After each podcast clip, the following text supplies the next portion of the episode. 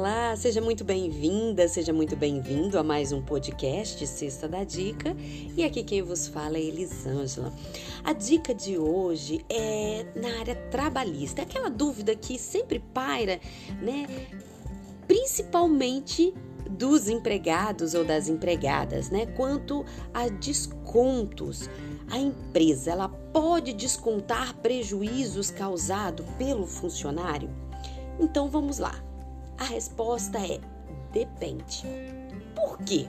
Porque a lei ela vai prever uma regra geral que o desconto no salário dos funcionários que causa algum tipo de dano para a empresa só pode ser feito quando for comprovado que aquele empregado, que aquela empregada eles agiram de má fé, ou seja, de uma forma dolosa, eles tinham a intenção de prejudicar a empresa. Agora, se for um dano acidental, de imprudência, de negligência, imperícia, essas situações elas devem estar já prevista expressamente no contrato de trabalho. No caso de empresas que já possuem seu compliance, está ali, né, registrado no regimento interno, devendo então o funcionário estar ciente dessas possibilidades.